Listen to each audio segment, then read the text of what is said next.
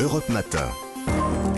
Alexandre Lemaire et Amblin Roche. Bonjour, bon réveil, 5h15, l'heure de retrouver Anissa Haddadi pour l'histoire dingue du jour. Oui, alors ces vacances de la Toussaint, Anissa, vous ont visiblement donné des envies d'évasion, hein, Oui. parce que vous nous emmenez à l'aéroport ce matin. Oui, oui, oui, je vais vous faire rêver ce matin, mais désolé Alexandre, désolé Ombline, je vois Ah. déjà vos petits yeux briller de joie. Nous n'allons pas voyager. Je Ah vous mince. propose mieux Ah. encore. Depuis quelques mois, plusieurs aéroports européens diversifient leurs activités et proposent maintenant des concerts. Mmh. Eh oui, le constat est simple. Les aéroports sont de simples lieux de passage et possèdent des milliers de mètres carrés non utilisés. Direction donc l'Italie, qui a été précurseur hein, dans, dans ce domaine, à l'aéroport Reggio Emilia à Bologne, où une partie des terrains, vous savez, qui se situent autour des pistes d'atterrissage, qui représentent des centaines d'hectares et qui étaient inutilisés. Ce n'est donc plus le cas, puisque désormais, ces lieux grandioses accueillent des concerts avec jusqu'à 100 000 spectateurs. Ah c'est quasiment un festival, ouais, c'est Ouais. immense. Le RCF Arena Reggio Emilia, donc à Bologne, a pour objectif de devenir l'un des plus grands sites de concerts d'Europe. D'ailleurs, ça a déjà commencé puisque le chanteur Luciano Liguabe a Hmm. inauguré le, le lieu avec un concert exceptionnel pour ses 30 ans de carrière et c'était en juin dernier.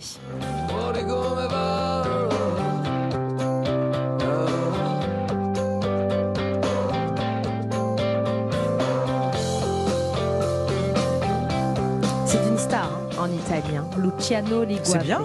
Mais d'autres concerts sont prévus à Bologne. Alors il y a eu Luciano le 30 juin, mais il va y avoir lui très bientôt.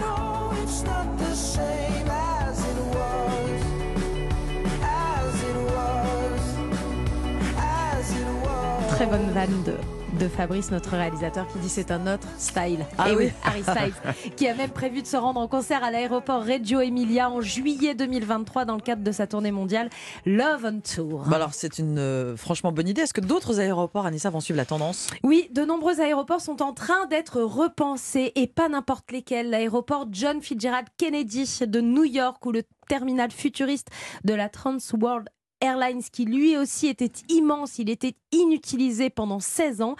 Et bien maintenant, il est transformé en hôtel luxueux. C'est très impressionnant. hein. C'est tout en verre, c'est splendide. À Berlin, l'aéroport Tempelhof a lui fait totalement peau neuve après sa fermeture en 2008. Il est devenu le plus grand parc d'attractions de la capitale allemande. En France, la chaîne Arte, alors là, je vous conseille d'aller voir. En plus, Ombline, vous allez aimer, c'est de la musique. La chaîne Arte a même lancé une série de concerts électro, un programme que vous pouvez revoir en replay. Ça s'appelle Passenger. Mhm. Les concerts avaient lieu dans les tours de Ah oui. contrôle, sur les terminaux ou encore les terrasses. Donc maintenant, les nouveaux lieux pour faire la fête, ce sont les aéroports. C'est aéroport. Voilà, On n'y va plus exactement. forcément pour prendre l'avion. Voilà. Exactement. Alors j'espère qu'en plein milieu d'une chanson d'Harry Styles, il Oui, n'y aura c'est pas un Boeing qui va passer. c'est la, question hein. que je me- c'est la question que je me pose. C'est un peu bruyant un, un avion Non, au décollage et à l'atterrissage aussi. C'est pensé pour. C'est pensé pour. J'imagine qu'ils ont prévu. Voilà. C'est exemple. c'est- c'est- c'est exactement celui-ci dont on pensait. Merci beaucoup, Merci, Anissa. Haddadi. On vous retrouve à, avant À 5h30 tout pour la météo. À tout à l'heure.